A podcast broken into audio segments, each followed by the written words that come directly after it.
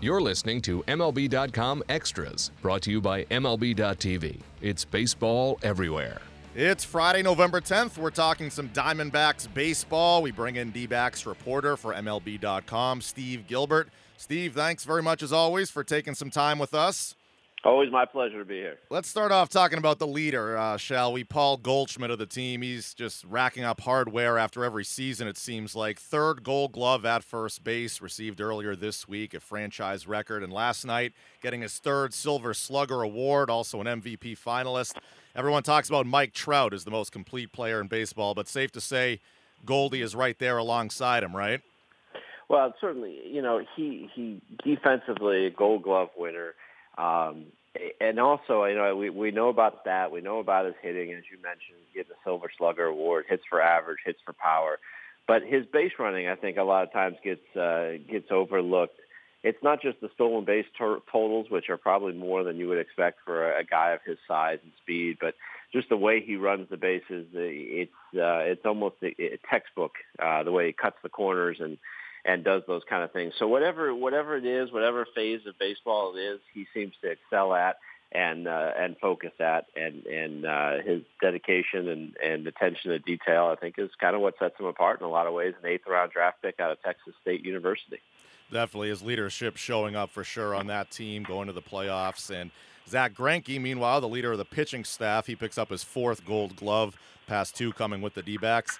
Talk a little bit about Greinke for a minute. Things didn't go quite as planned in the postseason. They win the wild card game, but then struggle after that. When you get into looking at how much of a leader he is with the team, are the fans pleased with the results of the year and what Greinke did, or is it a little bit of a bitter taste with the way it ended? Well, I think it's certainly disappointed with the way it ended. His kind of short stint there in the wild card game uh, meant that Robbie Ray had to pitch out of relief, which probably then, well, it definitely cost him a chance at starting game one against the Dodgers of the National League Division Series. And, you know, kind of that was certainly not uh, good for them going forward uh, in that series. But um, overall, I think pleased with his performance this year. Uh, not just, and I know wins are, are not something that, that most people want to look at anymore. He's 17 wins. Um, but the way he pitched, uh, he, he, he chewed up innings. Um, he's also somewhat of a leader on the staff. I, you know, it, it, it's one of those things he does behind the scenes in terms of working with pitchers and, and going over game plans and, and helping them see certain things. You'll see during a game he's sitting with the other starting pitchers, and uh, a lot of the younger guys credit him for you know being able to point out certain things and, and help them in terms of their development and approaching hitters.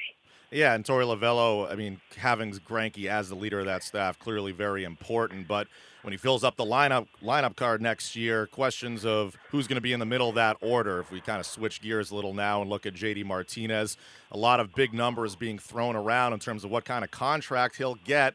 He obviously had a huge season coming over from the Tigers middle of the year, was a major part of the D-backs' success going to the playoffs.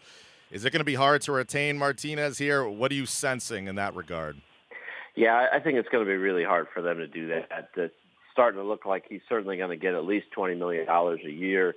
And it, it's hard to see how the Diamondbacks could possibly make that work going forward in their in their payroll situation. They've got about 60 million um, in guaranteed money next year to players, and they have probably, according to MLB trade rumors, you know, arbitration projections another 52 million going to to arbitration eligible players. So right away you're talking about a you know 110 million dollar payroll, which is right about pushing at the records of what they've had um, in terms of payroll. I don't know how much higher they can go than that, and certainly they can't afford to go 20 million more uh, higher than that. So they would have to move some significant money.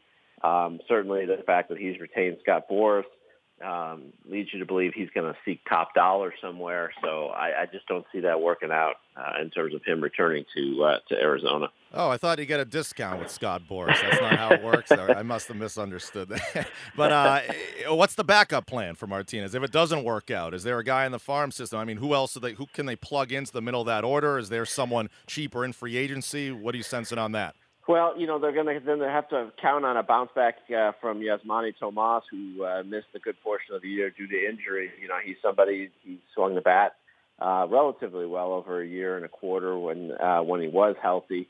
Um, so probably he uh, will, will take over there and you know left field with Peralta um, shifting over to right field and, and AJ Pollock in center. That would be my guess. If they can add some depth um, in the outfield uh, via free agency or, or trade, um, you know, they might look at doing that as well. But but uh, Tomas is, is under contract. They're going to be paying him uh, quite a bit of money, so uh, I, I think that they're they're going to look to him first.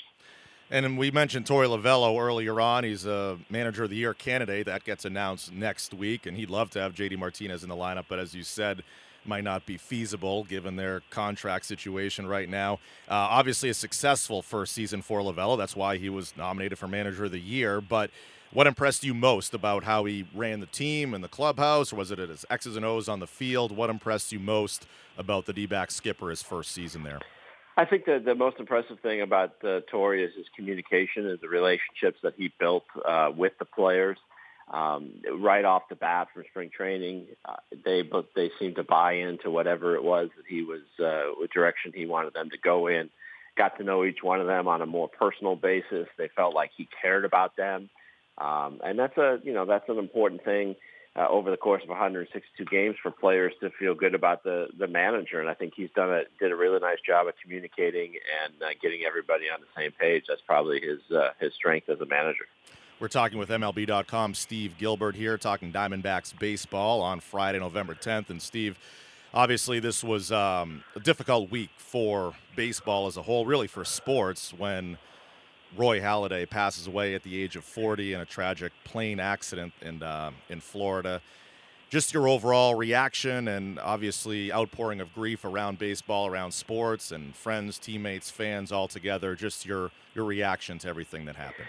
Yeah, really sad news. You know, he was a guy I never really uh, dealt much with him over over my career in writing, but uh, when you talk to people, just someone who was incredibly dedicated to to his craft um, someone who was very generous when it came to young players and, and helping them along. And uh, just really a shame that that uh, he's gone far too soon because he was seemed like he was doing a really nice job, especially with the Phillies in terms of working with some of their younger pitchers. And it would have been uh, it would have been really nice to have uh, have had him be able to do more of that.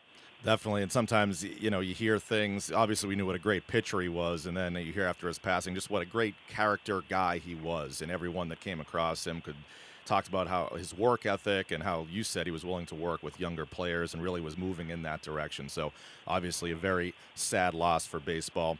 We'll end with a question here about uh, the Diamondbacks looking forward to next season. Obviously, this past year was successful. No two ways around it. You make it to the playoffs, you win your wild card game, you move on, even though they came up short against the Dodgers. But if you had to say one or two major things here in this first full week of the offseason and moving forward, what does this team need to do to really get to championship contender level next year?